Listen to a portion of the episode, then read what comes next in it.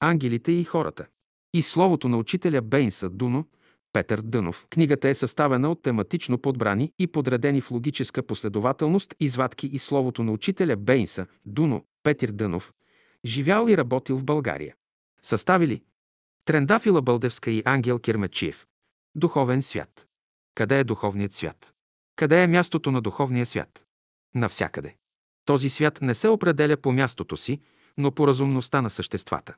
Всеки човек, който постъпва разумно и благородно, живее освен на физическия, още и в духовния свят. Къде е духовният свят? Около нас, както и физическият. И двата свята са на едно и също място, но за да ги разбира, човек трябва да има съответни органи. И в духовния свят има къщи, но стъклени, затова светлината прониква от всякъде. Там има реки, морета и океани, каквито на земята, на физическия свят. Колкото и да се говори на хората за духовния свят, те ще го разберат, когато се вглъбят в себе си. Да се вглъбиш, т.е. да влезеш в себе си, това значи излизане от физическия свят и влизане в духовния, или да излезеш от дома си и да отидеш сред природата. Под себе си разбираме божественото начало в човека. Това е къщата на човека, която не се нуждае от пазене. Никой не може да влезе в твоята божествена къща. Човек се стреми към духовния свят, но не може лесно да влезе в него.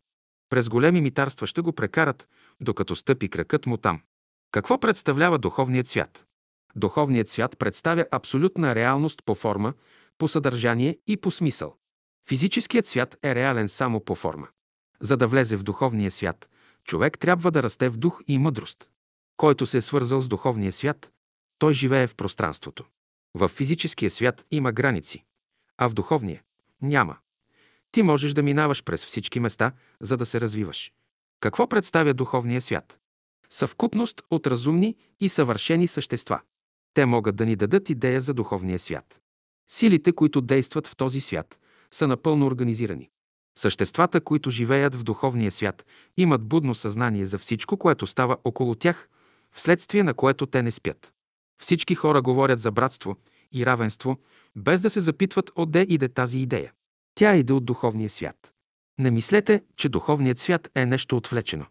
Според мене, най-великото, най-реалното в света, това е духовният живот. Ние сме сенки на този живот. Онзи свят е място на възвишен живот. Да мислим добро на ближния си, да се обичаме, да правим добро, това е онзи свят. Който не е готов за доброто и за възвишеното, той не е проявен още за онзи свят. Следователно, искате ли да живеете добре на земята, започнете първо от онзи свят. Щом се проявите за онзи свят, вие ще живеете добре и на този свят. Каквото направи човек в духовния свят, то е общо за всички. Там идеалът на едного е идеал за всички. В духовния живот мислите, чувствата и постъпките се превръщат в дела. Каквото намислиш да правиш, добро или лошо, щом си в духовния или в божествения свят, то непременно ще стане. Затова се казва, че духовният човек трябва да води чист и свят живот. Съществата в духовния свят ядат и пият, както хората, но те асимилират напълно храната, без никакъв остатък. Затова там няма отходни места. Там няма кухни с тенджери, чинии, метли, както тук. Там културата е много висока. Те не спят на легла като нас. Къщите им са красиви, особен стил. Като видиш една къща, ще кажеш – това е къща. Съществата, които живеят на ония свят, са високо организирани. Те живеят помежду си в любов и съгласие. Къщите им са добре планирани с всички удобства. Те са толкова чувствителни, че без никакво външно радио влизат в общение с съществата на месечината, на Земята, а даже и с тия на най-отдалечените звезди и планети. Те разполагат със свободни билети да пътуват, дето искат. Не познават сиромашията, болестите, лишенията и така нататък. В духовния свят всички същества са богати. Кой, каквото има, внася го в общата каса на разположение на всички. Те помагат и на хората не само помежду си. Като видят, че някой човек страда и се намира в лишение, те веднага му изпращат помощта си. Тъй, щото благословението, което хората получават на земята, иде от духовния свят. Там има голямо изобилие, вследствие на което и хората се ползват от изобилието на духовния свят. Следователно, за да разберете духовния свят, трябва да имате будно съзнание. Каквото има в духовния свят, точно това трябва да се приложи и на земята. Всеки човек, който постъпва разумно и благородно, живее освен на физическия, още и в духовния свят. В духовния свят човек борави само с морала, с понятието за добро и зло. Моралът се отнася до сърцето. В духовния свят процесите са завършени. Там, каквото мислиш, става. Ако имаш къща в духовния свят и не си доволен от нея, тя веднага се стопява. Духовният свят е установен, там не стават промени, както на земята. Духовният свят е за напредналите души. В духовния свят съществата външно си приличат, вътрешно се различават. На земята хората се познават, защото се различават външно, физически. Ще кажете, да заминем веднъж от земята, че да поживеем и ние малко спокоен и красив живот.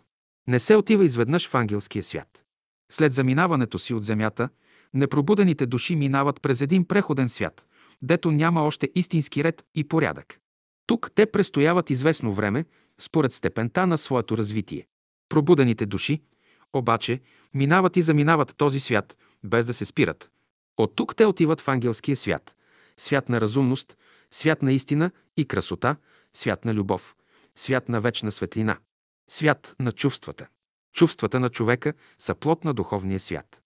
В духовния свят капиталът на човека са неговите чувства. Разменната монета на сърдечния свят се крие в чувствата. Ако не чувства правилно, човек се лишава от капитал в сърдечния свят. Свят на сърцето. Сърцето е обект на духовния свят. То е резервуар, в който се втичат и изтичат енергиите на космичния свят. За здравето на сърцето се препоръчва любов. Ако сърцето на човека заболее или чувствата му се разколебаят, за да възстанови изгубеното ухание, той трябва да обича хората. Любовта е единствената сила, която може да уравновеси състоянието на сърцето. Който не изучава сърцето си, не може да познае духовния свят. Светът на ангелите. Духовният свят принадлежи на ангелите. Духовният свят, за който говоря, не е далеч от вас. От живота ви зависи дали ще се движите в грубия физически свят или в духовния, в любовта на ангелите. Ако със своите мисли, чувства и постъпки вие се движите между ангелите, те ще се грижат за вас, ще предвиждат нуждите ви и ще ги задоволяват. И тогава, ако сте на планината и се нуждаете от храна и дрехи, те ще намерят някой добър човек на земята и чрез него ще ви изпратят всичко, което ви е необходимо. Дробовете и сърцето са ангелският свят. Душата е ангелският свят в човека.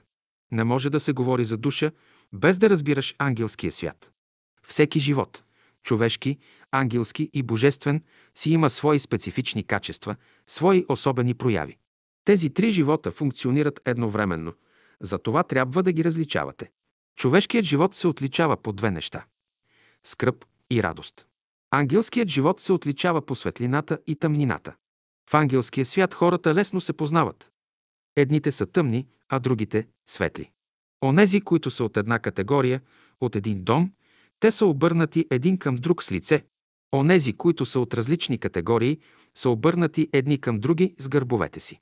Съществата в този свят живеят в любов и хармония помежду си, всички работят за общото. Тук няма зло, няма никакви престъпления. Ангелите си имат семейства като хората, имат и своите деца, и училища имат за тях. Но от тях много от нашите порядки ги няма. Между тях мъжете и жените никога не се карат. От такова нещо и помен няма. Между тях един мъж да се скара на своята жена, той ще изхвъркне, няма да го има там. И жената, ако се скара, и тя ще изхвъркне. И ангелите се учат като хората. И там има гимназии, университети. И те имат свои училища, църкви, градини, като нашите. Но ако влезете между тях, само тогава ще разберете, що е култура, що е ред и порядък, що е чистота и любов. И те имат забави и развлечения, като нас, но със съвсем различен характер от нашите. В тяхното царство болести няма и смърт не съществува.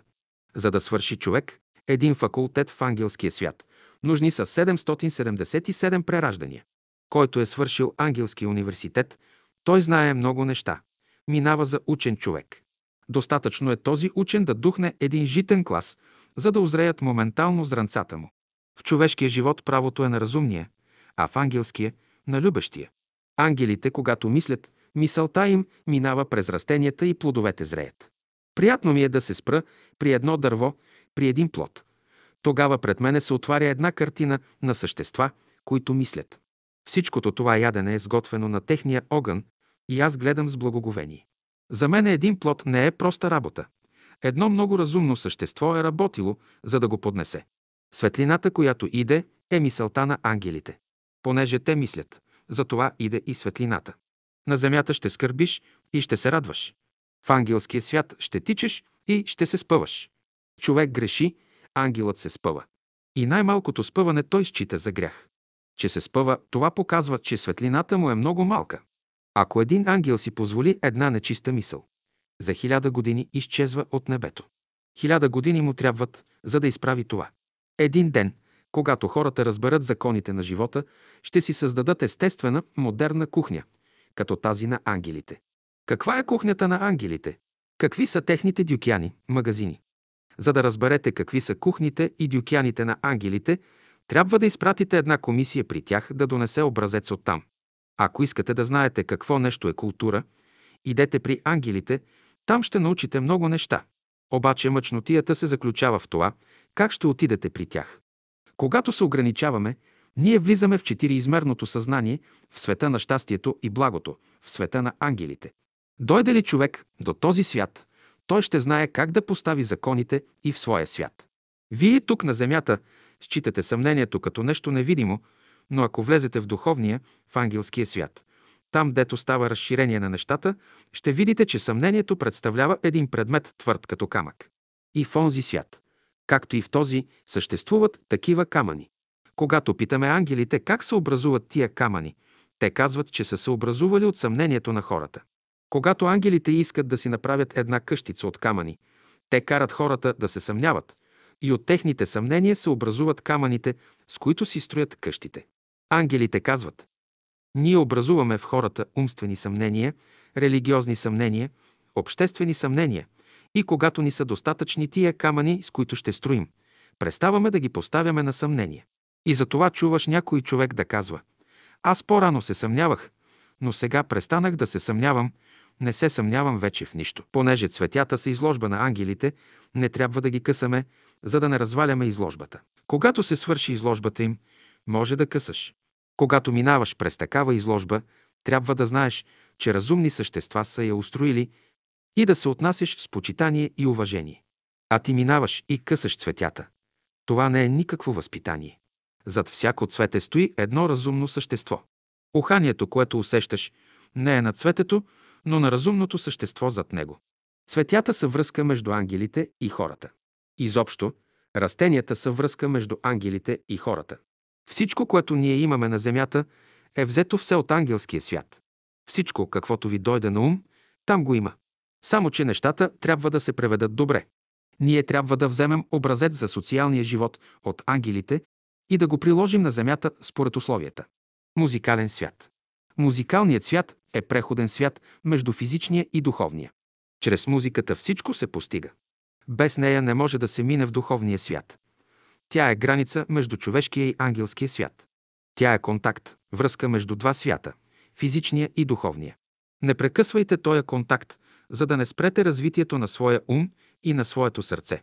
Музиката трансформира енергиите на ума и на сърцето. Казва се, че ангелите винаги пеят.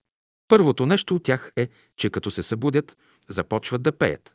Събират се заедно около 50, 100, 200, 500 хиляди ангели и всички започват изведнъж сутрината си молитва.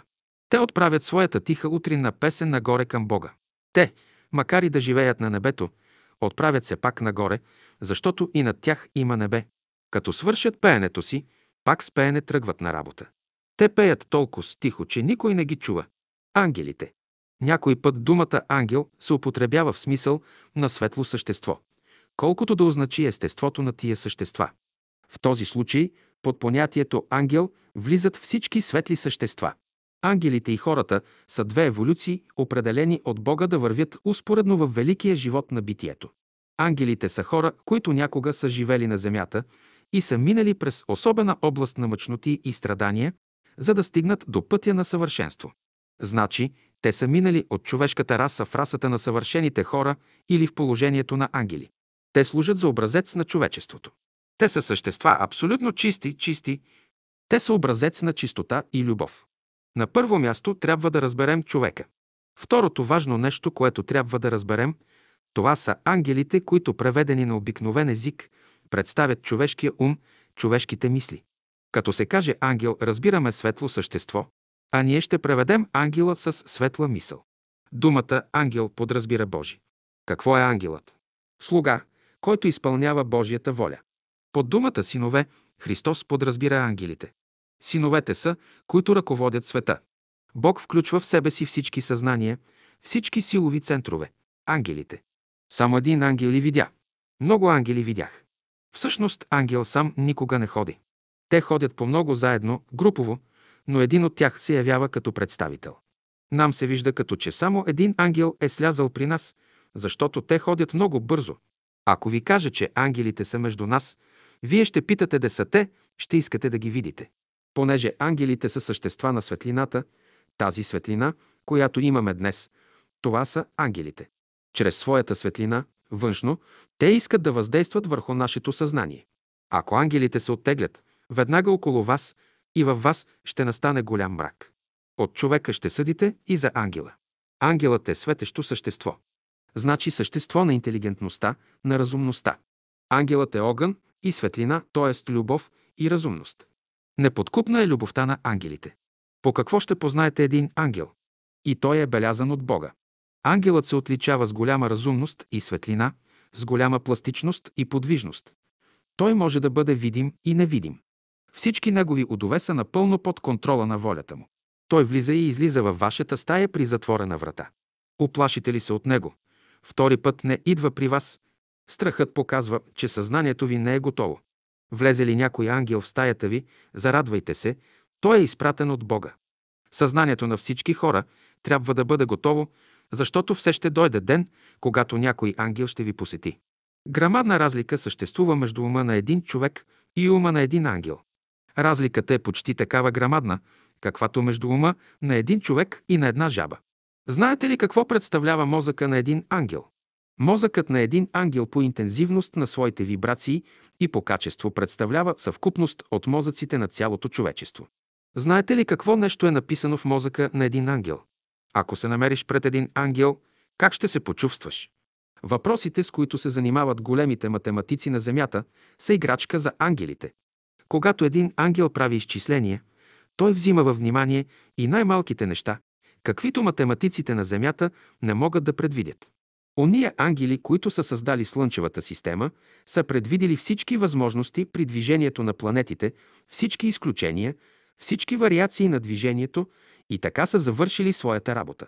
Един ангел изчислява траекторията на Земята.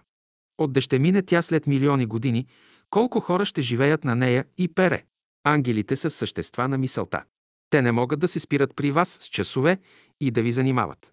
Те минават и заминават край вас, както светлината. Те се движат с бързината на светлината, никой не може да ги стигне, нито те могат да се спират на обикновени разговори. Който има светли и възвишени мисли, може да следва ангелите със своята мисъл. Има ли някой от вас опитността да е изпратил една светла мисъл в ангелския свят, която да се е върнала след известно време? Здрав е онзи човек в организма, на когото не става абсолютно никакво гниене, никакво разлагане. Здравето подразбира свят, в който живеят ангелите. В кръвта на ангелите няма никакви условия за развиване на бактерии. Кръвта на ангелите е в сила да преобрази всяка микроба, която би попаднала там. Кой донесе красотата на земята? Ангелът, който слезе от небето. Затова, именно, рисуват ангелите красиви. Някой казва, видях един ангел. Имаше ли крила? Да. Колко? Много крила имаше, може би милиони. Ще дойде някой да казва, че видял ангел, облян в светлина, с криле на гърба си и така нататък. Това е човешка представа за ангела. Всъщност, ангелът няма криле, както човек си представя, нито светлината му е такава, каквато хората си въобразяват. Светлината, за която хората говорят, не е външна. Външната светлина е едно нещо, а вътрешната – друго. С какъв аероплан се движат ангелите, които се движат в безпределното пространство? Движат се със своята велика мисъл. Със светкавична бързина се движат. Един ангел, като слиза и се качва на слънцето, не му е мъчно. Всички ангели, всички светли същества, които излизат от слънцето, да разнасят благата по целия свят, се спират главно там, дето гори свещеният огън. Някои искат да знаят как успяват ангелите да обиколят всички хора. Те се движат с по-голяма бързина от тази на светлина. Тъй, щото това, което те могат да направят за една секунда, на хората са нужни хиляда дни. Грамадна е разликата между възможностите на ангела и на обикновения човек. Колко време се спира ангелът при човека? Не повече от една секунда. От човешко гледище една секунда е малко време, но от гледището на ангела, който се движи с необикновена бързина, това време е около 10 години. Интензивен е животът на ангелите, затова те се движат бързо и с голяма лекота. Ангелите никак не стъпват на земята. Хората си представят ангелите същества с два крака, подобни на тях. Доколкото ние знаем, ангелите никога не стъпват на тази земя, която е направена само от умрели клетки. Когато ангелите слизат на земята, те кацват върху главите на хората и вървят от глава на глава. В това отношение човешките мозъци представляват стъпала, по които ангелите ходят. При това забелязано е, че колкото по-често ангелите стъпват върху мозъците на хората, толкова и мозъците им са по-обработени, а следователно и хората мислят по-добре. Как си представяте ангелите? Какви дрехи носят те? Мислите ли, че дрехите им са прости скъсани? Ангелите са облечени с бели, широки дрехи, препасани с колан. Ако обикновен човек влезе между тях, той не би могъл да ги различи един от друг. Те си приличат напълно. Ако сте живели дълго време с един ангел и после го видите между другите ангели, по никой начин не бихте го познали. Ангелите имат едно специфично качество. Те не искат да изпъкват, вследствие на което външно запазват едно подобие, а вътрешно се различават. Вътрешно те живеят разнообразен живот, по който се различават. Човек трябва да бъде гениален, за да различи един ангел от друг. Животът на хората е точно обратен. Външно има голямо разнообразие, а вътрешно има еднообразие. Ангелите, светиите трябва да дават пример на хората по живот, по отношение и по облекло. Как се обличат те? Не се обличат модерно като хората, дрехите им са класически стил. Как са ушите с думи не се предава, трябва да ги видите. Ангелът е спретнат и облечен по вкус. Те са облечени с красиви дрехи, каквито вие никога не сте виждали. Трябва да живееш добре, като ангел, за да се облечеш в ангелска дреха. Да мислиш право, за да се наметнеш с божествена мантия. Когато живееш в светлина и се храниш със светлина, само тогава ще облечеш божествена мантия. Ще ти дадат скиптър в ръка и ще дирижираш, както диригентът със своята палка. Ново разбиране е нужно за това. Без новото разбиране нито скиптърът ще те ползва, нито мантията. Животът на ангелите е щастлив, смислен. Ангелите живеят в така наречения петоизмерим свят, в света на петте измерения. Човекът е свързан с ангелите, като говоря за ангелите, аз разбирам същества, които са по-организирани от вас, които имат хиляди пъти по-устойчиви тела от нашите. Техните тела са образувани от лъчиста материя. Следователно, един ангел може да владее своето тяло така, че да бъде видим и невидим, според както пожелае. Един ангел може да пътува с голяма свобода през пространството. Човек може да се храни само по един начин – чрез устата. Стане ли ангел, той може да се храни пак по един начин – чрез порите на тялото си. Казано е за пример, че растенията са деца на ангелите. Сега се явява въпрос – защо ангелите трябва да взимат формата на растенията? Ангелите се свързват с съзнанието на растенията, за да им помогнат да развият добродетели. Растенията са лишени от добродетели, затова са обърнати с главата надолу. Невидимият свят ревниво пази Божиите тайни, Божиите съкровища. Той не дава нищо от тези богатства на души, които не са готови. Ангели с огнени мечове пазят вратите на Божиите съкровища. Опита ли се някой да влезе в един от тях, той ще срещне огнения меч на ангелите. Само един ангел е в сила да се справи с една 20 хилядна армия и да не остави нищо от нея.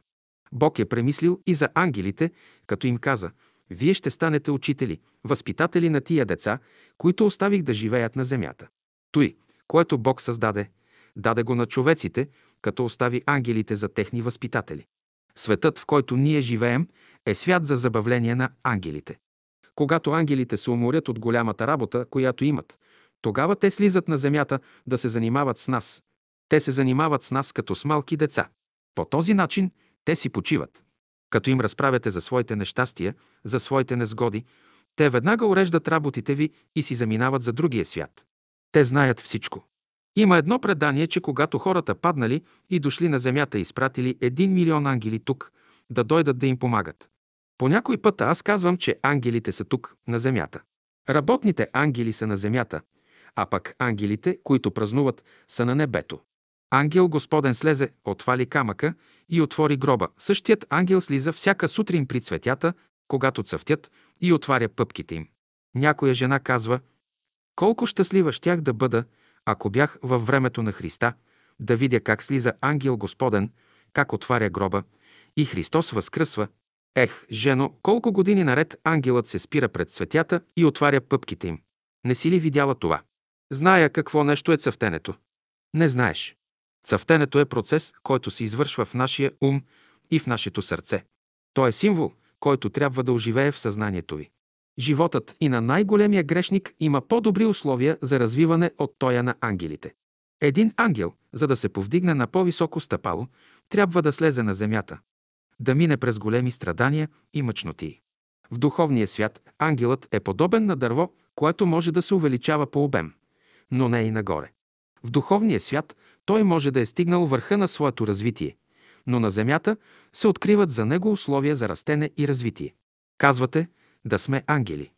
Ангелите пък се стремят към условията на човешкия живот. Те с готовност биха сменили своя живот с вашия, за да изпитат най-големите страдания, но Божественият закон не им позволява това. Привилегия е за един ангел да слезе на земята в плът. Това значи да се отвори пред него нов свят. Животът на земята остава неразбран, ако не се мине през него. И ангелският живот не може да се разбере, ако не се мине през него. Най-долният живот на ангелите е по-висок от най-възвишения живот на хората. Това се дължи на интензивността, с която ангелите живеят. По отношение на ангелите, човешкият живот е като тоя на растенията. За да влезете във връзка с един ангел, той трябва да слезе на земята и дълго време да ви бута, докато ви събуди и раздвижи мозъка ви. Вие се чудите защо ви събуждат. Ангелът иска да ви каже, че при вас стои едно същество от висока култура, с което трябва да се свържете, за да научите нещо. Много ангели слизат на земята, но и те още не могат да разберат какво се върши на земята. Видове ангели. Организираното небе е място, дето живеят възвишени, интелигентни, красиви същества. Тия същества наричаме ангели. Ангели на първото, на второто, на третото небе. Най-красиви са ангелите от първото небе. Колкото по-долу се слиза, и красотата им се намалява. Човек живее в областта под третото небе. И той е кандидат за ангел. Има един свят на ангели, които живеят в рая. Падналите ангели са в ада, а човек е по средата. За новата култура свидетелстват и ангели, които не са от човешката раса. Това подразбира, че има ангели, които са произлезли от човешка раса. Но има и такива, които са произлезли от същества от висша иерархия. Външно ангелите си приличат, а вътрешно коренно се различават. Има ангели на любовта, на мъдростта, на истината, на правдата, на добродетелта, на милосърдието, на кротостта, на въздържанието, на братолюбието. Цяла градация от ангели има. Специфичните добродетели се представят от съответни ангели. Като влезете в небето, в Божествения свят, ще срещнете един ангел, който е представител само на любовта. По какво ще го познаете? После ще срещнете друг ангел само на мъдростта, трети – само на истината, четвърти – само на правдата и пети – само на добродетелта.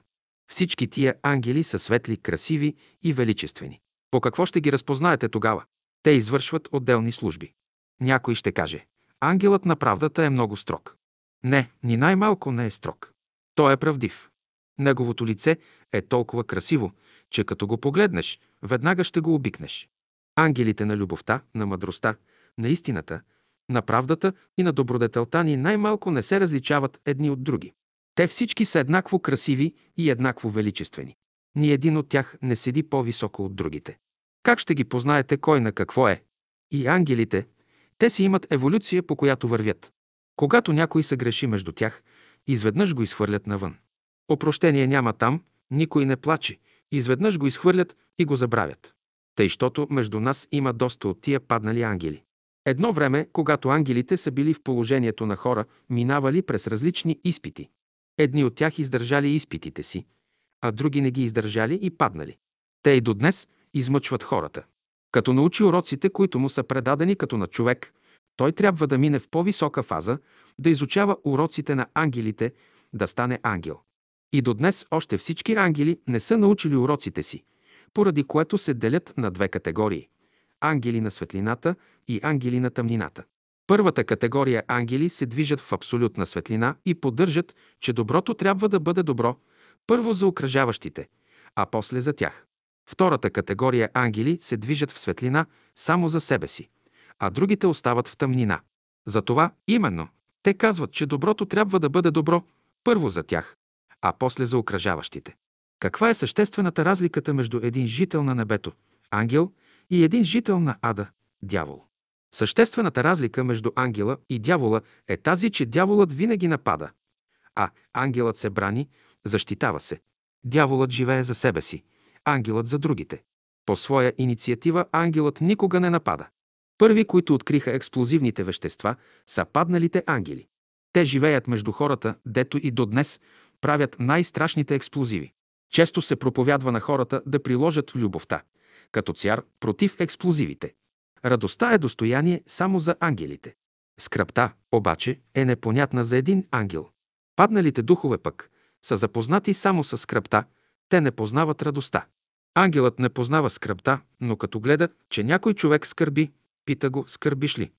Бутне тук, бутне там, вижда кои са причините на твоята скръп, махне той и от товара ти и облегчи душата ти.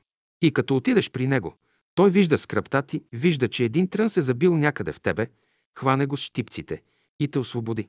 Този трън е една малка мисъл, едно малко желание, загнездило се в тебе, извади го и всичко ще се свърши. Казвате, ама как тъй ангелът да не скърби? Ангелите не могат да скърбят, понеже от тях съзнанието е толкова будно, техните крака са тъй хубаво обути, техните тела са тъй хубаво облечени, че никакъв трън, т.е. никаква посторонна мисъл не може да влезе. Техните трептения са толкова бързи и толкова силни, че никаква скръп не може да мине през тези трептения, всичко той се отблъсва, понеже човек е в едно средно състояние между падналите духове и ангелите. По той се отличава и от тях, че отчасти разбира скръпта и отчасти разбира радостта. Допуснете сега, че един ангел дойде от небето и ви задигне. Какво ще направите? Два ангела има в света, от които единият е във възходяща степен, другият в нисходяща степен. Единият те носи към небето, а другият иде отдолу. В живота ти все ще дойде някой ангел да те задигне или нагоре, или надолу. Важното за вас е кой ангел ще дойде. Като дойде ангелът, какво ще му кажете?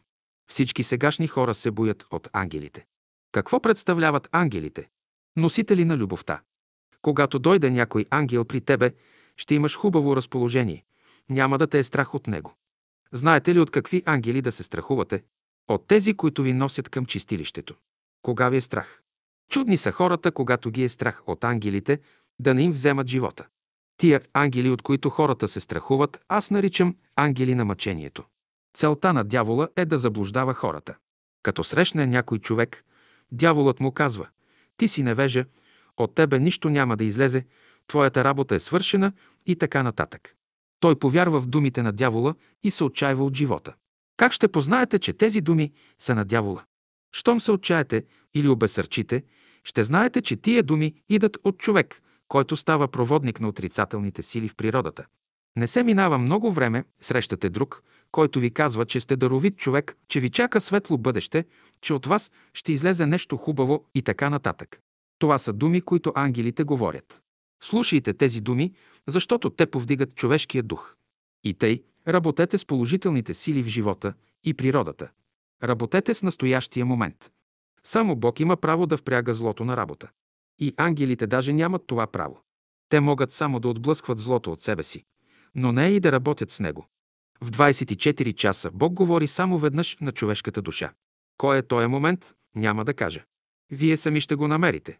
В един кръг от 24 часа не само Бог говори на човека, но всички ангели, всички възвишени същества. Когато Бог говори на хората, повечето от тях спят. Когато ангелите им говорят, те пак спят.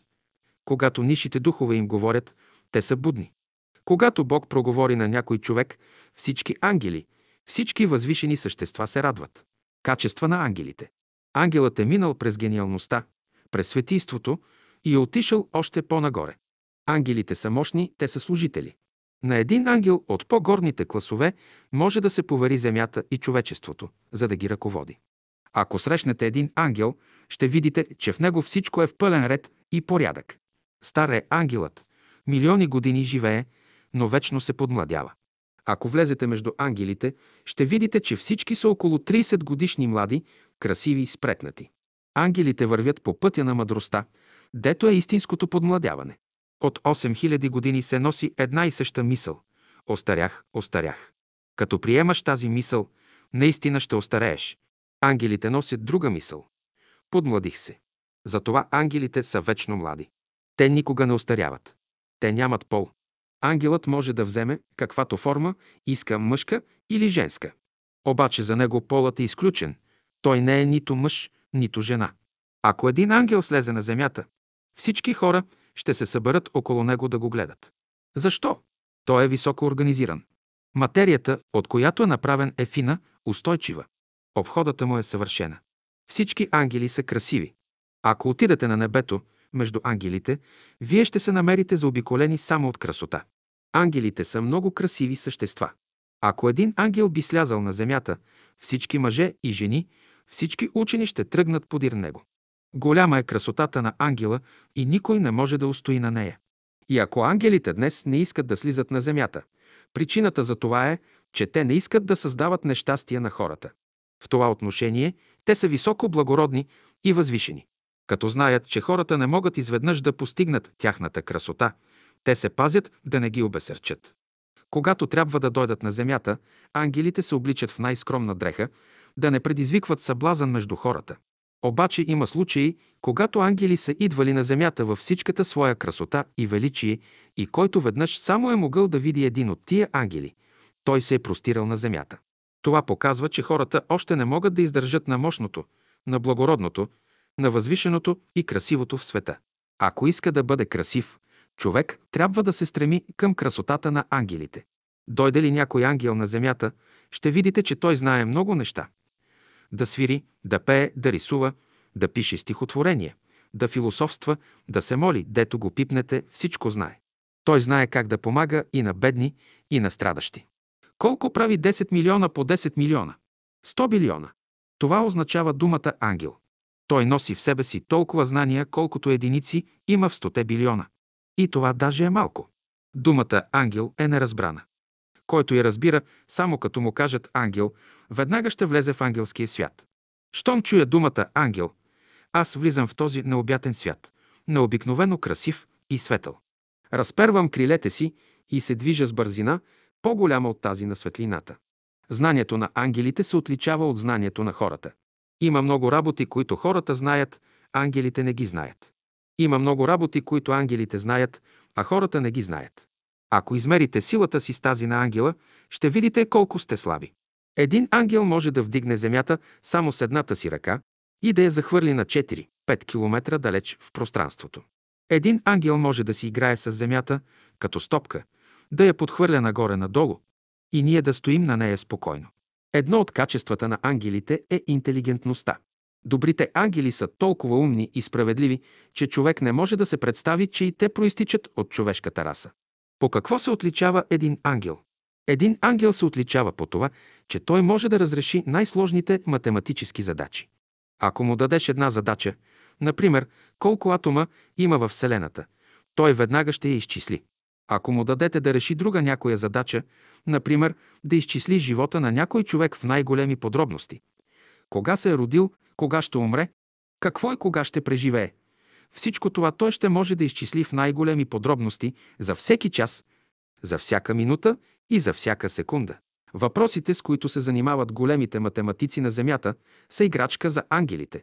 Когато един ангел прави изчисления, той взима във внимание и най-малките неща, каквито математиците на Земята не могат да предвидят.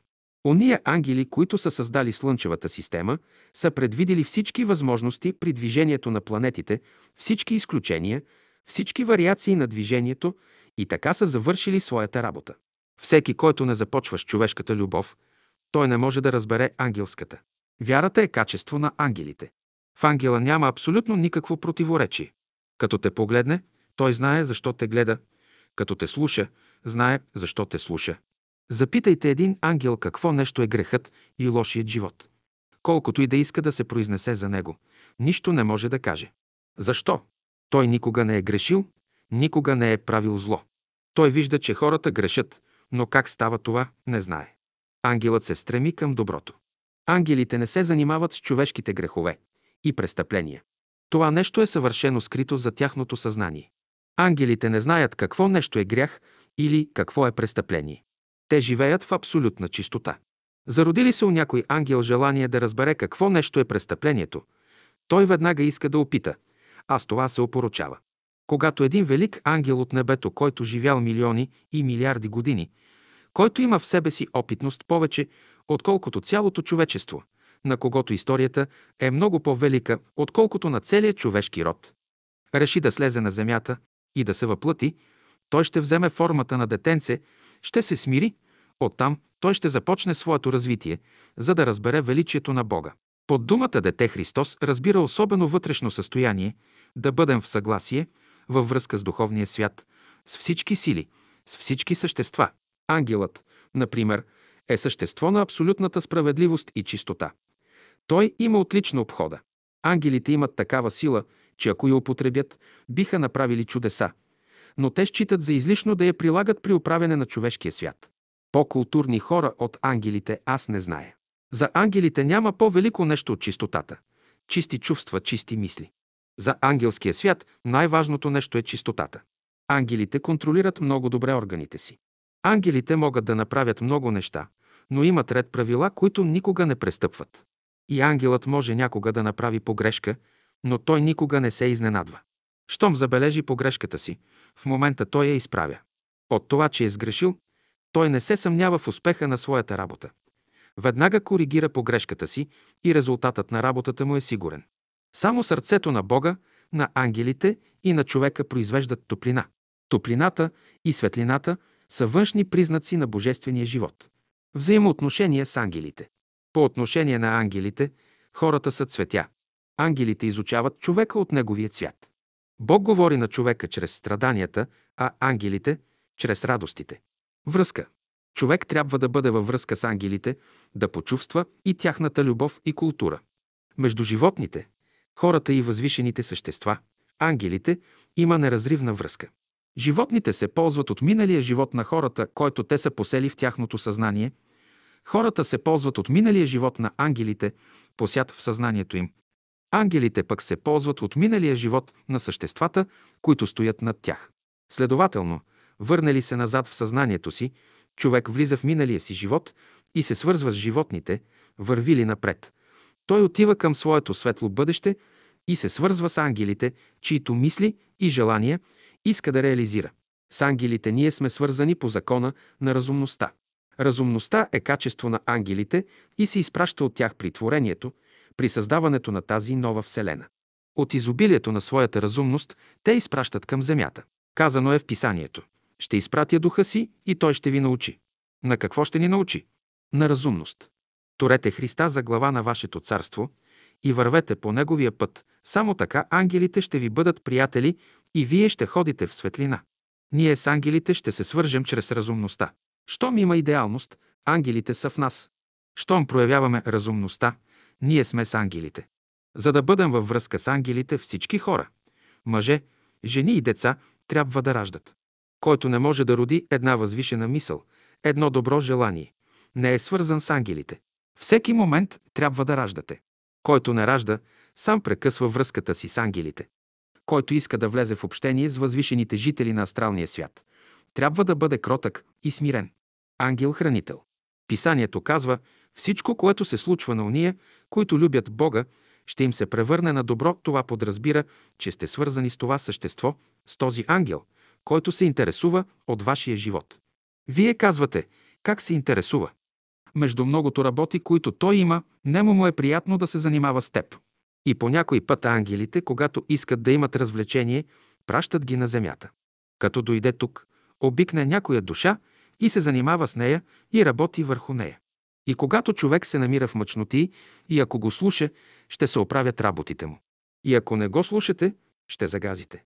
Всеки един от вас има по един такъв ангел, който може да му оправи работите.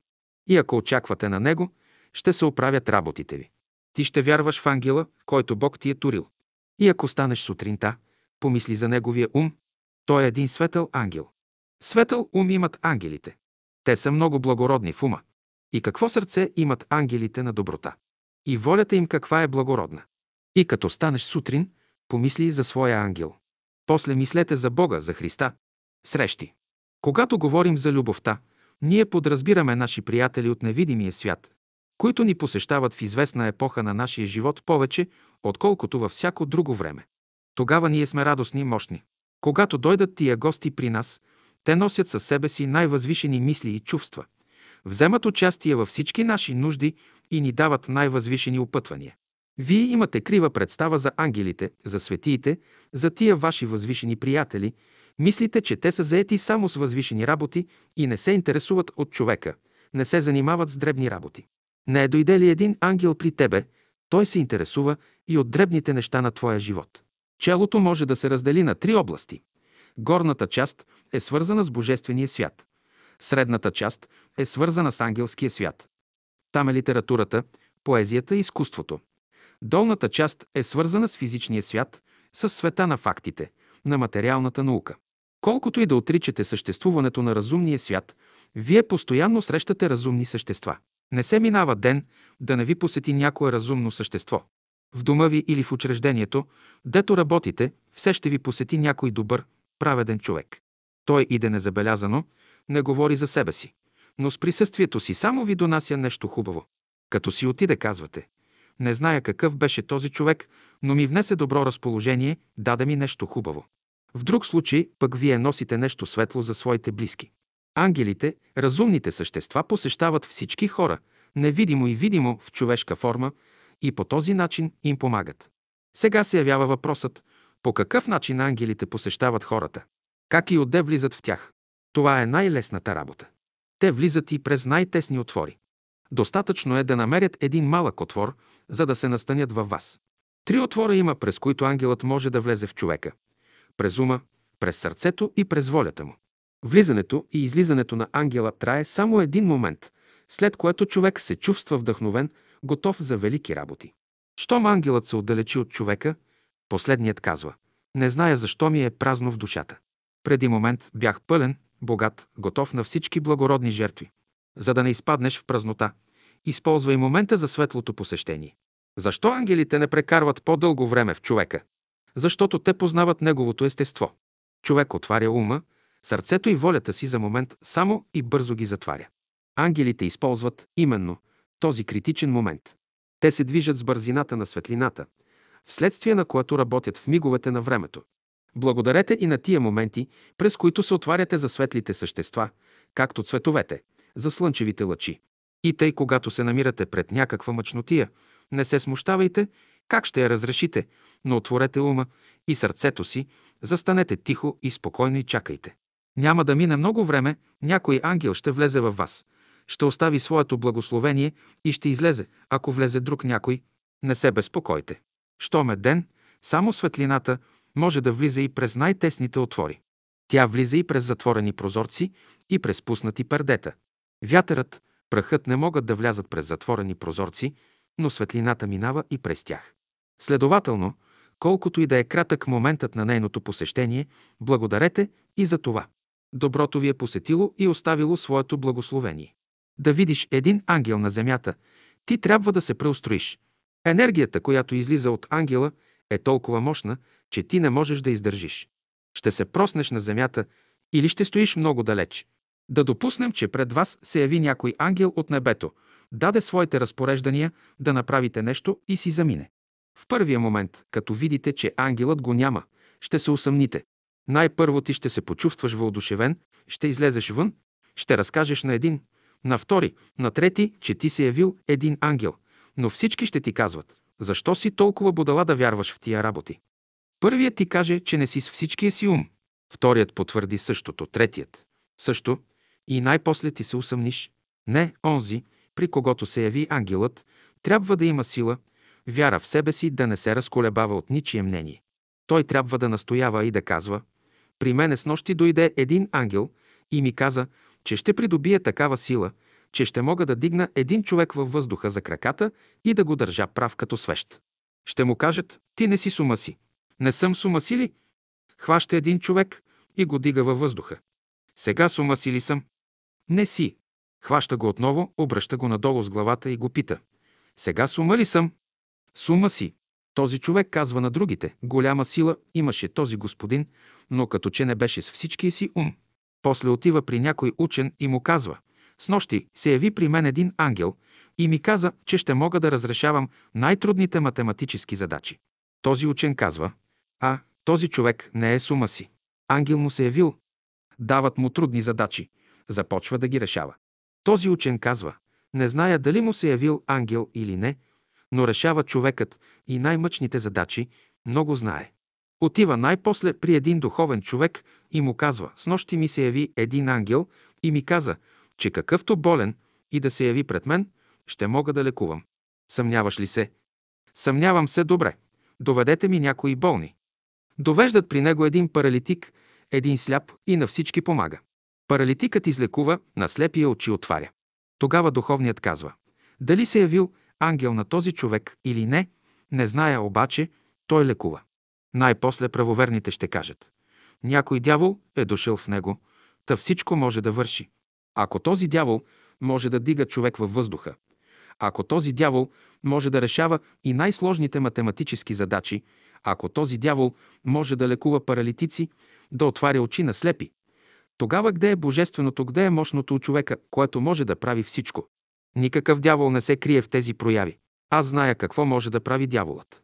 Дяволът знае да чупи крака на хората, но никога не ги прави. Дяволът знае да размества умовете на хората, но да решава задачи не знае. Ако живеете по-дяволски, дяволът иска хората да бъдат идиоти. Нищо повече. Всеки стремеж за знание, за светлина, за свобода, за прогрес, за любов, това са импулси на Великия Божествен дух. И всеки човек, който мисли другояче, не е на правата страна. Казвам, когато срещнете когото и да е с такива благородни пориви, признайте, че в него се проявява Божественото. Силен е този човек, наистина, защото ангелът му е говорил. Когато говорим за волеви действия, разбираме тия, които са под контрола на нашата воля. А тия, които не са волеви действия, те са под контрола на чужда воля, под контрола на чужди същества, които седят по-високо от нас. И те от своя страна се подчиняват на други същества. Ангелите, за пример, които седят по-високо от нас, разбират законите на растителното царство, но не разбират живота и законите на животинското царство. Един ангел не може да направи една коза, например. Той изкуство владеят архангелите. Тъй, щото всички същества имат свой район на действие според своята разумност и възможност. Разбира се, дейността на ангелите в свръзка с тази на човека е по-обширна, но в сравнение с тази на по-висши от тях същества е ограничена. Те, крайно интелигентни и красиви, като дойдат между хората, за да не ги изкушават, веднага се превръщат на лампи с голяма светлина. Ако обикновеният човек попадне между същества от възвишения свят, той ще се види в чудо. Той няма да разбира нито езика, нито отношенията, нито науката им и ще гледа по-скоро да слезе на земята. Някои религиозни хора мислят, че лесно е да се разберат с ангелите. Ако не разбираш хората, ангелите още по-мъчно ще разбереш. Бързината, с която възвишените същества се движат, е толкова голяма, че те са почти невидими. Като погледнете към тях, вие виждате само светлина, без никакъв образ. Ако човешкият мозък и вибрациите на нервната система на човека са еднакво нагласени с тия на възвишените същества, той би могъл да види техния образ да се слее с тяхното съзнание. Значи, ако умът и сърцето на човека са нагласени според ума и сърцето на някой ангел, на някое възвишено същество, той би могъл да влезе в съобщение с него, би могъл да го разгледа добре, да види неговото лице, неговите очи, уши, уста, нос. Само при това положение ангелът би могъл да се спре пред човека. Той ще му се усмихне, ще го поздрави, ще му даде такъв прием, какъвто никой не му е давал. Не сте ли нагласени в хармония с ангелите, с възвишените същества, те никога няма да се спрат за вас. Никакви молитви, никакви плачове не са в състояние да предизвикат тяхното внимание. Ако отидете в невидимия свят, между ангелите, такива каквито сте, мислите ли, че ще ви приемат? Ангелите обичат красиви души. Ако твоята душа не е облечена с красива дреха, как ще се явиш в ангелския свят? Там не приемат голи хора. Всеки трябва да бъде облечен. Добре ли ще ни посрещнат ангелите? Това зависи от вас. Ако живеете добре, ще ви посрещнат с песни.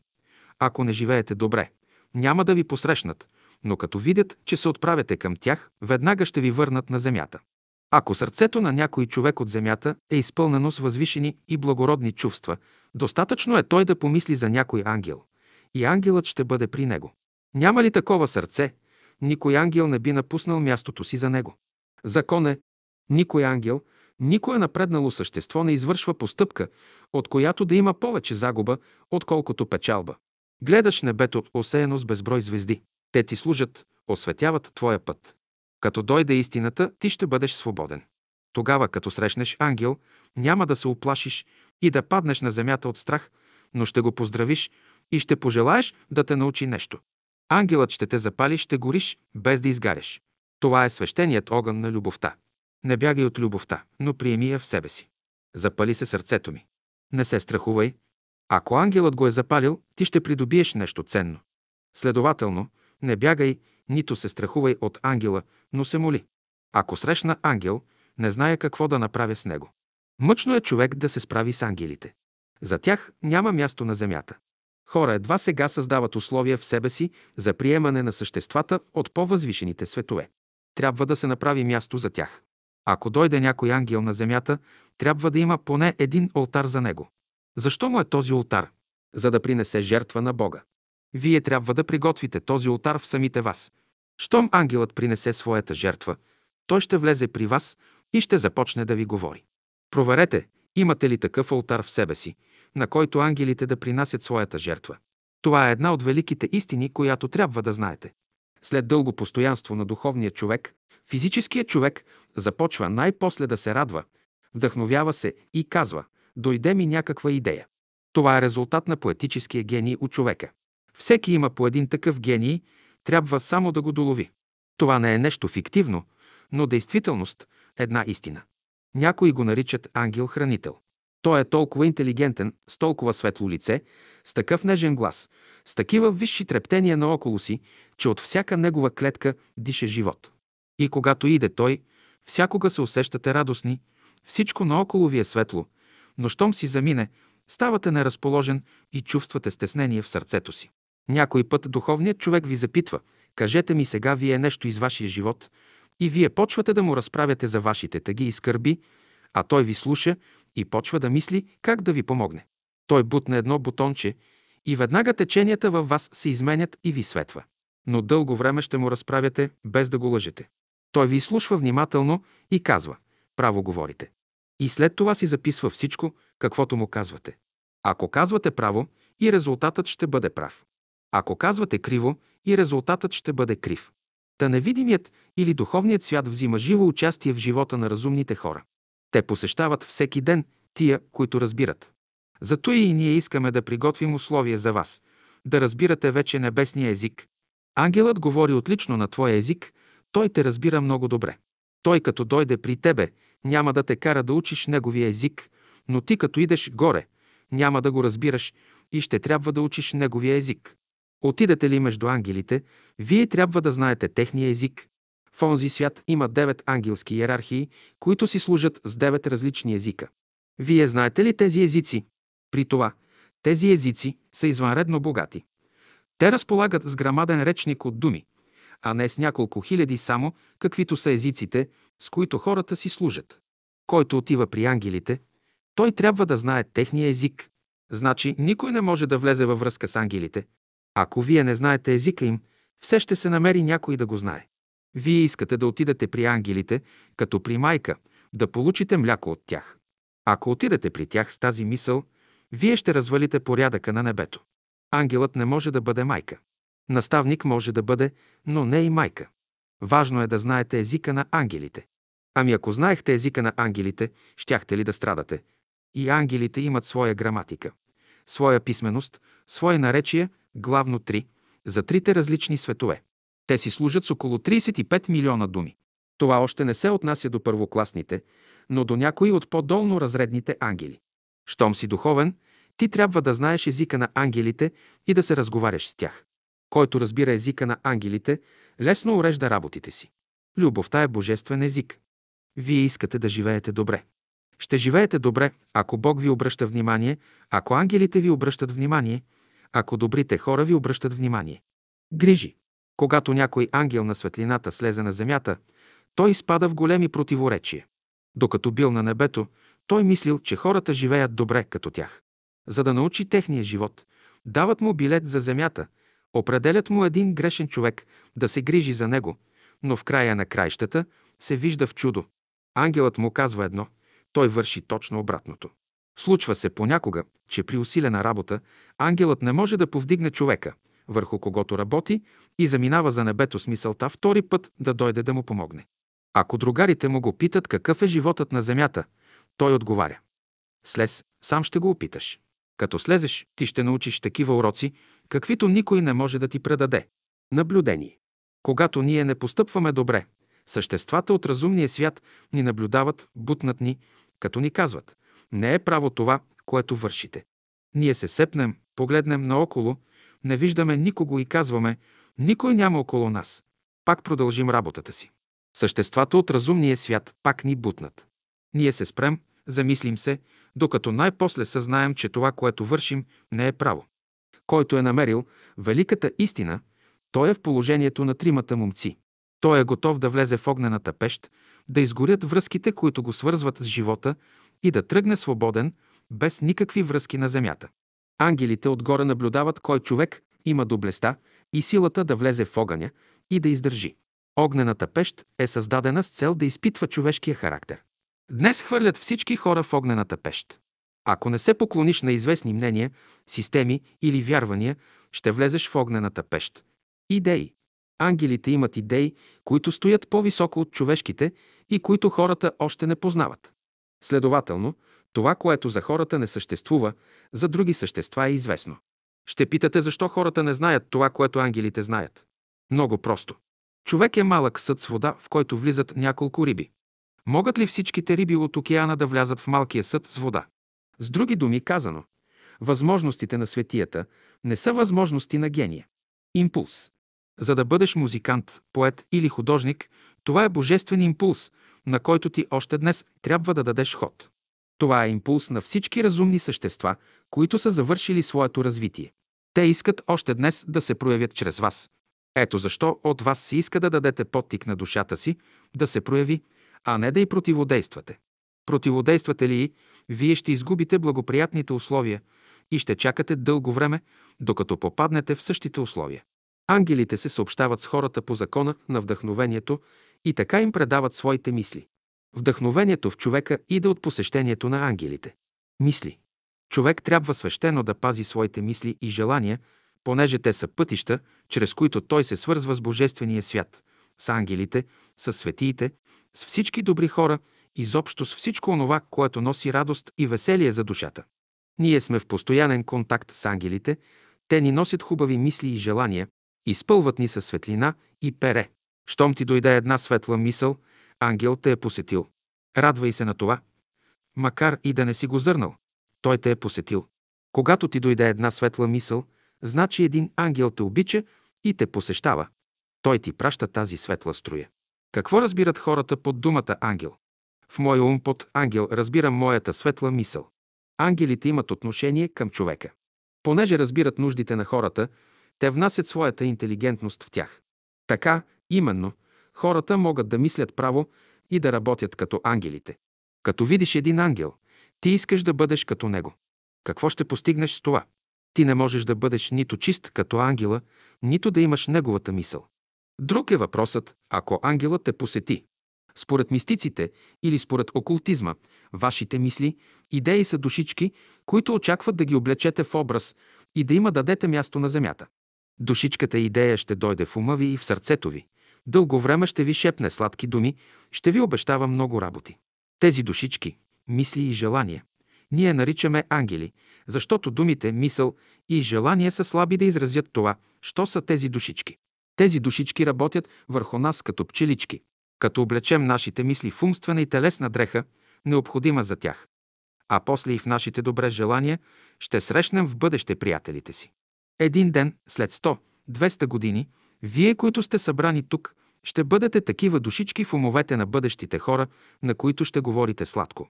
Като се съблечете от материалното си облекло, тялото, вашата душа и вашият дух ще вземат форма на ангел и ще започнете да служите на хората безкорисно.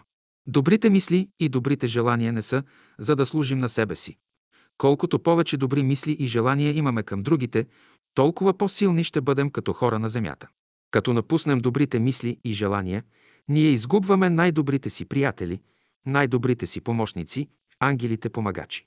А изгубим ли тях? Животът ни на земята няма смисъл. И външното ни приятелство, запознаване, зависи от тези наши вътрешни приятели. Като се срещнат двама, те най-първо се опознават с мислите си, после с желанията си и най-после с действията си. Когато те се опознаят, тогава се опознават и въплатените души. Ангелът разполага с много малко време, с една десето хилядна част от секундата минава край теб, оставя в теб светлина и ти става приятно от неговата мисъл. Когато те посети, той после обикаля целия свят и посещава много хора, хиляди и хиляди. Ангелите са заети с хората, но с най-възвишените им мисли и чувства, а с по-долните им чувства са заети други същества. Всяка мисъл, на която знаеш последствията, е ангелска. Който мисли право, той е ангел, който чувства право и носи любовта. Той е Серафим или Херовим. Ангелът разполага с много малко време, с една десето хилядна част от секундата минава край теб, оставя в теб светлина и ти става приятно от неговата мисъл. Когато те посети, той после обикаля целия свят и посещава много хора, хиляди и хиляди. Ангелите са заети с хората, но с най-възвишените им мисли и чувства, а с по-долните им чувства са заети други същества. Всяка мисъл, на която знаеш последствията, е ангелска. Който мисли право, той е ангел, който чувства право и носи любовта. Той е Серафим или Херовим. Напътствие. Какво представят ангелите? Те са същества, които се превръщат на светлина и влизат през очите на хората, да ги възпитават. Велико изкуство е да знаеш как да се превърнеш на светлина. Това е учението на ангелите. Чрез него те искат да напътват хората към реалността на живота. Искаш да направиш едно добро. Нещо в тебе ти казва – направи това добро. Ти веднага изпълняваш волята му и целият ден си доволен и разположен. Ако не направиш доброто, това същество ти нашепва – не постъпи добре. Това същество е Божественото, твоят ангел. Ако го слушаш, той ще те изведе на прав път.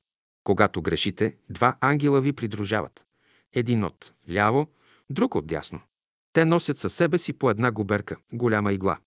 Ако грешката ви се отнася до областта на сърцето, ще ви боднат отляво. Ако грешката ви се отнася до областта на ума, ще ви боднат от дясно. Когато обудат някого в лявото око, той веднага се стряска, пробужда се и казва «Благодаря на Господа, че не ме ослепи». Когато питате каква е ролята на лошите духове в света, трябва да знаете, че те са определени да мушкат хората от време на време. Ту отляво, ту отдясно, да ги предпазват от голямото зло, на което сами се натъкват помощ. Когато сегашните ангели, които ни помагат, са минали през фазата на човечеството, сегашните хора са били като растения и животни, и тогавашните хора са се ползвали от тях, а сега идват да помагат на днешните хора, за да им се отплатят. Ангелите са бременни с идеята, че постоянно трябва да слизат да помагат на хората. Ангели слизат някой път с задача да помагат на хората. Вие плачете, той казва, твоята работа ще се оправи и си заминава. Минава друг ангел, който има особена задача. Той като минава край вас, в съзнанието ви стават известни промени. Виждате, че животът ви се подобрява, но как е станало това, не знаете. Когато ангелът на разумността дойде при тебе, ти трябва да знаеш какво да му поискаш. Ако не си разумен, ще му поискаш хубави дрехи и украшения. Ако си разумен, ще му поискаш да ти помогне да развиеш своите дарби. Той ще те възнагради така, че всичките ти работи ще се уредят. Когато дойде ангелът при вас, вие не трябва да го пипате, да гледате дрехите му. За вас са важни светлината и знанието, които той може да внесе във вашия ум. Това знание ще ви ползва през целия живот. Ако се вслушаш в своя вътрешния глас, ти ще познаеш кой е ангелът на разумността и какво да искаш от него. Този глас наричаме божествена интуиция. Къде е този ангел? В самия човек. Когато дойде ангелът в тебе, Твоят слуга ще ти каже, Господарю, ангелът от небето слиза, приготви се да го посрещнеш. Ако господарят се вслуша в гласа на своя слуга, Ангелът ще му донесе своето благословение и работите му ще се уредят. Ако е небрежен към този глас, нищо няма да успее. Той е човек, който мисли само за работите си на земята. Ангели идат със своята любов в помощ на силата. Ние като хора сме слаби, затова ангелите са дошли на земята да ни помагат. Това, което вие не можете да направите, те ще го направят. Вие не можете да поправите времето, но те ще го поправят. Вие сами не можете да подобрите здравето си, но те могат. Те могат да направят много неща, но имат ред правила, които никога не престъпват. И ангелът може някога да направи погрешка, но той никога не се изненадва. Щом забележи погрешката си, в момента той я изправя. От това, че е сгрешил, той не се съмнява в успеха на своята работа. Веднага коригира погрешката си и резултатът на работата му е сигурен. Човек не познава ангелите и не подозира, че хубавата работа, която върши, е с тяхно съдействие. Успехът ти се дължи на присъствието на някой ангел в самия него. Мнозина, като не разбират живота, чакат да дойде някой от небето да ги спаси. Действително, може да дойде някой ангел на спасението, но той няма постоянно да седи при тях. Може да поседи ден, два, три месец, два, най-много година, и след това ще замине, и ангелът има свое предназначение, свои цели, свои мисли и желания, които трябва да постигне, той слиза на земята от обич към някого и остава тук, докато свърши работата си. Дойде ли някой ангел на земята, вие искате той да остане постоянно при вас. Подсъзнателният живот е този на ангелите. В подсъзнанието, за пример, са складирани всички възможности за реализиране на нещата. Питам, как ще постигнете това? Само ако знаете законите. Например, ти искаш да постигнеш нещо добро. Вложи тази мисъл в подсъзнанието си с пълна вяра и тя ще се реализира. Внеси тази мисъл без страх, без съмнение и висшите същества, които живеят там, ще ти помогнат. Ти само напиши заявлението си до тях, но конкретно, определено и го остави. Те не обичат общо говорене. Ще кажеш тази мисъл само веднъж, без да я повтаряш. При повторение законът не работи. Кажеш ли мисълта веднъж, забрави я. Някои от вас имат материални затруднения. Направете същия опит. Усъмниш ли се, законът не работи. Този закон работи само при пълна вяра от ваша страна. Всеки, който иска да вложи в подсъзнанието си една велика мисъл, която да се реализира, той трябва да избере за това най-хубавото разположение на духа си. Който има опитности и преживявания от другия свят и болен да е, лесно ще се справи с болестта си. Неговите ангели от невидимия свят ще го посетят и ще отнемат всякаква болка, скръп или обесърчение. Ангелите, възвишените същества, имат желание да помагат на хората, но ако те се съмняват, не могат да получат тяхната помощ. Ангелите завързват конците, а хората ги късат. Не късайте конците, конците, които ангелите връзват. Представете си, че вие сте изпаднали всред пътя в голям мрак. Нищо наоколо си не виждате. В този момент един ангел се яви срещу вас със свещ в ръка. Ангелът ви обича, затова иска да осветли пътя ви. Вие веднага виждате светлината на свеща, но ангелът още не виждате. В дадения случай, в духовния свят, свеща и ангелът са едно и също нещо. В физическия свят, обаче, ангелът и свеща не са едно и също нещо. Защо? В физическия свят свеща изгаря, а в духовния свят свеща никога не изгаря, а само свети. Тъй, щото днешната светлина е израз на ангелите, които присъстват между нас и носят радост, която вие чувствате. Напредналите, възвишените същества, които днес присъстват тук, уреждат вашия живот. За пример, някой ученик има слаба памет, учи, мъчи се, но не постига целта си. Като го види един от тези братя, бутне центъра на паметта му. И от този момент нещо просветва в ума на ученика и той започва да помни да учи лесно уроците си. От слаб ученик той става силен, способен. Най-после трябваше да слезе ангел от небето, възлюбеният на Христа, да го освободи от затвора. Същият ангел слиза и днес от небето, иска да помогне на уния от вас, които са в затвора. Той няма нищо общо с уния, които са вън от него.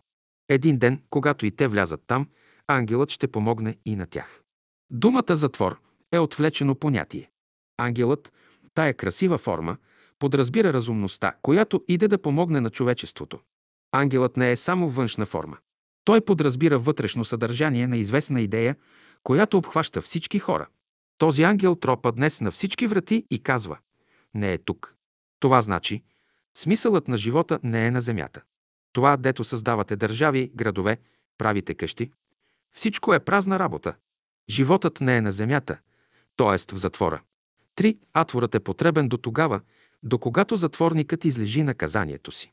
Идат вашите ангели отгоре, да вдигнат камъка от гроба ви и да кажат «Лазаре, излез вън». Сега и на вас казвам Излезте от гробницата на фарисейството и садокейството и влезте в божествения свят на любовта и мъдростта. Снемете плащеницата от себе си. Тогава ще видите лицето на Божиите ангели и всички ще се зарадваме, и вие, и аз. Ако лицето на човека има правилни черти, а челото е добре развито, това показва, че и той е работил върху себе си, но и ангелите са работили върху него. Те са влели нещо свое в него, вследствие на което са оформили лицето му. Това наричаме прилив на ангелския живот в човешкия. Ангелите придружават само умни хора, които са готови да прилагат тяхната наука. Голямо послушание се иска от човека. Представете си, че краката на някого се схванат от ревматизъм и не може да върви. Той се моли, обръща се към своя вътрешен учител за помощ. По едно време един ангел дойде при него и му подшушне следното. Вземи седем глави червен лук, нарежи ги и ги щукай ситно. Тури в тях 25 грама сол. Тури този лук на стъпалата на краката си и го дръж 10-12 часа. През това време ще усетиш малко сърбеж на краката. Сутринта ще махнеш лука и ще усетиш микроскопическо подобрение на краката си. След това ще направиш още два такива компреса и ще можеш вече да се движиш. Като започнете да се движите, ангелът ще ви накара да отидете на някой близък извор, да измиете краката си с чиста вода. Ако точно изпълните неговите думи, вие съвършено ще се излекувате. Христос казва на съвременните хора – гърбовете ви са протрити и косите побелели поради това, че не слушате своя ангел. Вие ще направите малките работи, а на небето ангелите ще направят големите работи. Какво представят повечето хора днес? Те очакват да дойде ангел от небето, да внуши на хлебаря да даде хляб, на гостилничаря да даде ядене, на богатия да даде пари. Така постъпват аристократите, те очакват на готово. Трябва ли ангелът да напусне своята работа и да убеждава хлебаря, гостилничаря, дрехаря и богатия да задоволят вашите нужди? Хората имат желание да им се помага при всички условия. Колкото и лоши да са, както и да се проявяват, те мислят, че трябва да им се помага. Не е така. Като хора, като разумни същества, и те имат задължения в света, с които трябва да се съобразяват. За пример, кой би налял нещо в някое шише, ако е уверен, че нищо няма да вземе от съдържанието на това шише? Всеки, който туря нещо в шишето, има мисълта, че когато му дотрябва, ще може да вземе част от това, което е турил в него. Мнозина мислят, че Бог трябва да изпрати духа си да слугува на хората. Това е материалистическо разбиране. Значи, един ангел, който завършил развитието си на земята, трябва да слезе при едно плачливо дете, да му слугува, да изпълнява желанията му. Това е невъзможно. От небето може да слезе не само един ангел. Много ангели слизат от небето, но кога? Когато трябва да внесат любовта в човешката душа. Тогава те са готови да служат даже на един човек. Ако не си готов да възприемеш любовта, пак ще слезе ангел от небето, но ангел на тъмнината. Той ще разруши всичко, което попадне на пътя му. Всички хора минават през драмата на разрушението.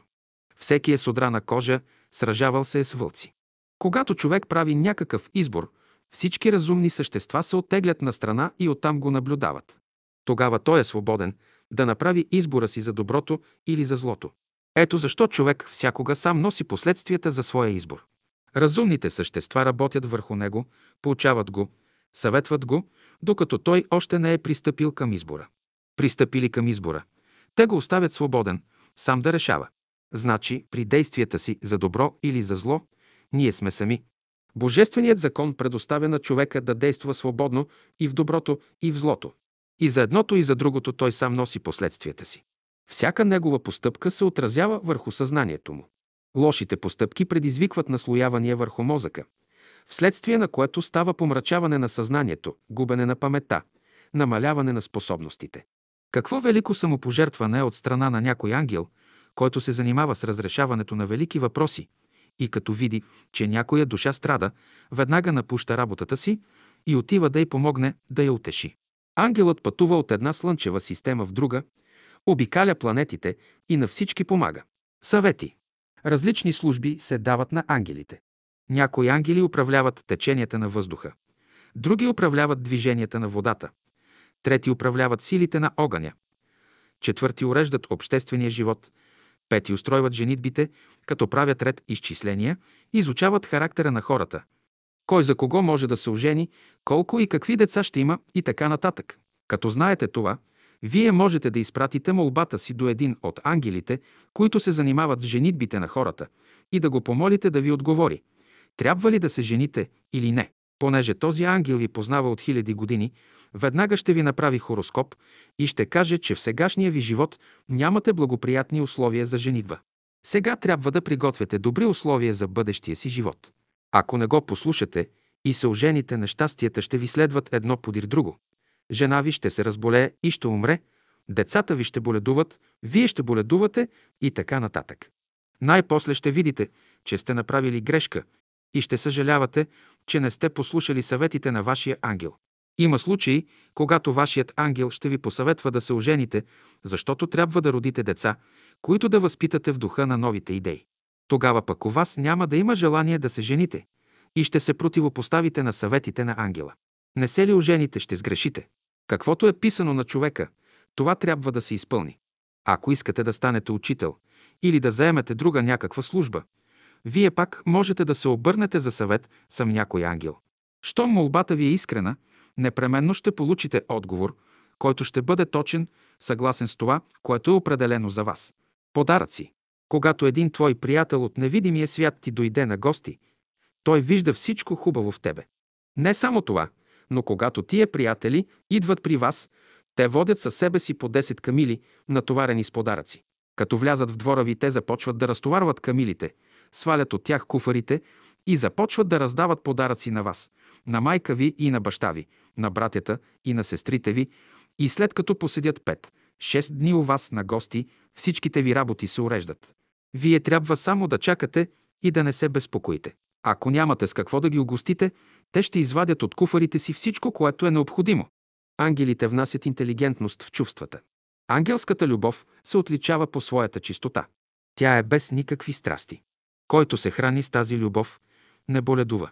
За да ви обичат хората, вие трябва да бъдете плодове. За да ви обичат ангелите, трябва да бъдете светлина. Първоначално, крушата се е учила от ангелите, затова плодовете й били сладки. Всички сладки плодове на дърветата са учени от ангелите. Никога ти не можеш да бъдеш сладък, ако не мислиш за ангелите. Като дойдем до окото на светията и на ангела, те дори виждат дефектите в духовното тяло на човека.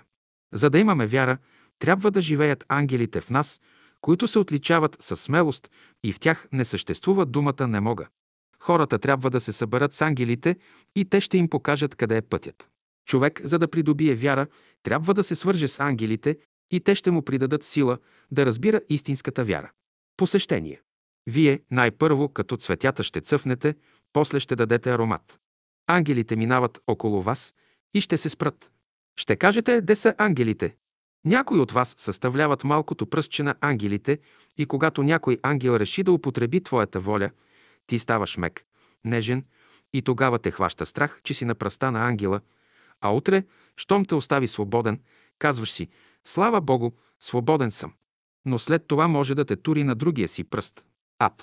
Павел казва, че сме удове на едно тяло, което е Христос. Как познавате, че вашият ангел ви е посетил? По радостта, която изпитваме. Щом започнете да плачете и да страдате, ангелът ви е напуснал. Ако ви посети пак, отново ставате радостни и весели, въодушевявате се от необикновени идеи. Когато ангелът ви се отдалечи от вас, вие изгубвате радостта си, влизате в областта на обикновените идеи и казвате, че всичко с вас е свършено. Ангелите посещават хората по невидим път, като им предават своята разумност и светлина, както огънят предава топлината си на добрите проводници. Изпити. Кои са нашите ближни? Това са разумните души, чрез които ние всеки ден сме подложени на изпит.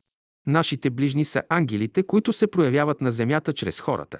Срещате един беден, слаб, немощен човек, чрез когото ви изпитват. Чрез него се проявява някой ангел, който иска да ви изпита, да види как ще постъпите. Като го издържите, ще дойдете до вътрешната страна на изпита, който е по-мъчен. Ангелите държат изпит чрез нас, дават има задачи по отношение на човечеството и ако ние свършим правилно работата си, и те са издържали задачата си. Ближният може да е ангел, скрит в човека. Чрез човека ангелът ти изпитва доколко си готов да се отзовеш на неговите нужди. Този човек може да е болен, беден, да страда и ти трябва да му помогнеш. Ангелът може да е скрит в една млада мома и от твоето поведение към нея той вижда доколко си разбрал Божията любов. Ако не изправите погрешката си, утре ще дойдат ангели от небето и ще ви поставят на такива изпитания, че всички лъжи ще излязат навън. Благодарност към ангелите. Какво мога да направя сам? Нищо не можеш да направиш. Болен си, викаш лекар. Той ще те прегледа, ти ще му платиш, но болестта пак остава в тебе. До кога ще стои в мене? Докато признаеш, че всички блага, всички благословения в твоя живот идат от Бога. Ще признаеш и ще благодариш. Иначе ще заболееш и никой не може да ти помогне. Когато ангелът ти носеше благословението, ти само отвори очите си и каза Остави го на страна, ще го взема той, не иска да кажеш само една дума. Благодаря. Затова именно ангелът те бодна с иглата си, да бъдеш буден към благата, които Бог ти изпраща. Сега ще се оплакваш, че кракът те боли. Щом дойде пратеникът на Бога, ще си отвориш очите, ще го приемеш добре и ще благодариш. Не постъпваш ли така, с години ще лежиш болен, ще викаш лекари, докато един ден кажеш «Дотегна ми да лежа, да се занимавам с лекарства, най-после започваш да се молиш на Господа». Той изпраща двама ангели като лекари. Те са същите, които ти донесоха благословението. Единият те преглежда, пипне болния крак, духне и казва «Вяра ти е нужна». И вторият те прегледа, също пипне болното място, духне и казва «Любов ти трябва». Сега ще станеш от леглото, ще вземеш стомничката и ще отидеш за вода. Ставаш от леглото и не усещаш никаква болка. Взимаш стомничката, отиваш за вода и се чудиш колко лесно се излекува. Не очаквайте да дойдат при вас ангели да ви донесат благата на живота.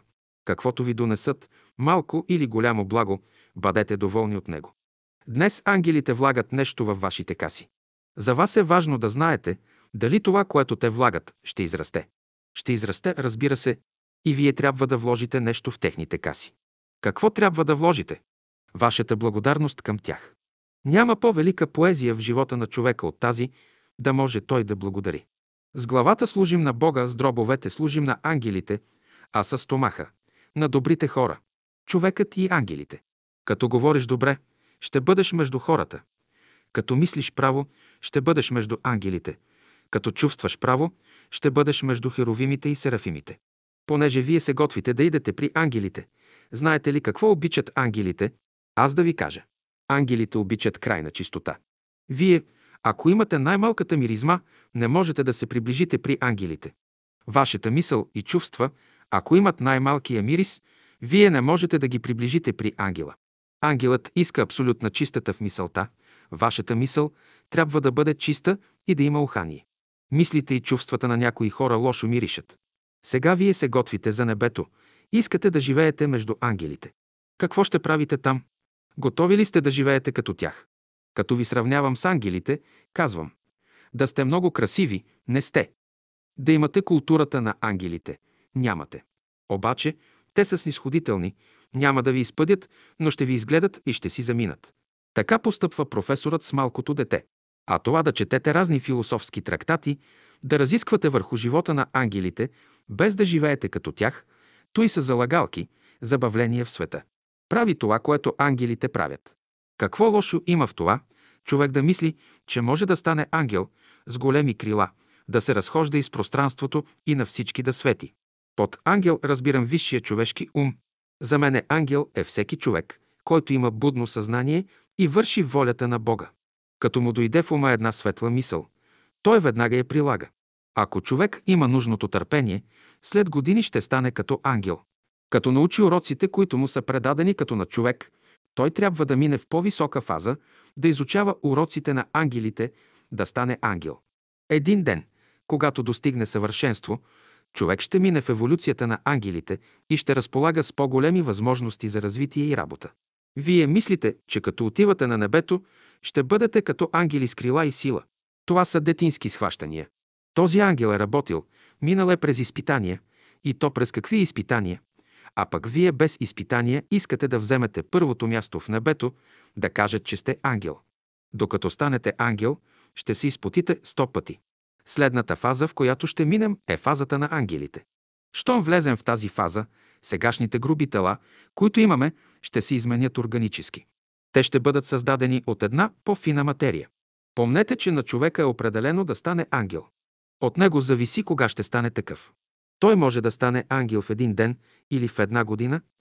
Той може да стане ангел в един живот, а може и в 10 живота. Ученикът е кандидат за ангел. Когато стигне това положение, дава му се висока служба да участва в създаване на някаква слънчева система. Човекът представлява един преходен етап към развитието на ангелите. Енергията, която ние събираме в нашите тела от Земята, един ден ще бъде полезна за други по висши същества. Тя ще бъде основа за културата на един по-висш свят от сегашния. Като оставяте телата си на Земята, вие ще бъдете свободни от тях. И като влезете в ангелския свят, ще се ползвате от благата, които сте оставили на Земята. Писано е в свещената книга, че след 2000 години Божиите ангели ще слизат и възлизат, ще работят върху хората. Това време е наближило вече. Казано на 15 април 1917 година. Това, което иде сега в света, е толкова велико, че всички ангели надзъртат от небето да видят какво иде и какво става на земята. Който иска да влезе в Царството Божие, трябва да бъде във връзка с ангелите, основа на това царство и с херовимите, неговият физически свят. Ангели на земята. Кога ще дойдат ангелите в света? От вас зависи. Днес вече слизат и възлизат Божиите ангели. Нова култура се ражда, ново сближаване става между хората и народите. Много ангели и адепти, облечени в костюми на обикновени хора, се срещат навсякъде по земята. В големите градове като Лондон, Париж, Берлин, София и други. На вид са обикновени хора, но дават насока на всички същества и са капацитети по разни въпроси. Казвате, ние до сега не сме виждали ангели. Ангели колкото искате има по земята. Когато се давиш в някоя река и се хвърли някой и те спаси, извадите от водата, не е ли ангел? Намираш се всред опожарена къща, някой се хвърли вътре и те измъкне изпод огъня, това не е ли един ангел? Той се радва заедно с вас, че е успял да ви спаси. Всеки човек, който в най-усилено време ти е помогнал, той е ангел. Ангелите са същества толкова напреднали, че имат ред помощници и вместо той да дойде, ще прати някой от своите помощници на земята. И напредналите хора са ученици на ангелите. Който мисли право, той е ангел. Всеки от вас може да стане ангел, като прави добро. Щом носи доброто, вече има условия за него. Казвате, ние ще станем ангели за бъдеще, това не е нищо чудно.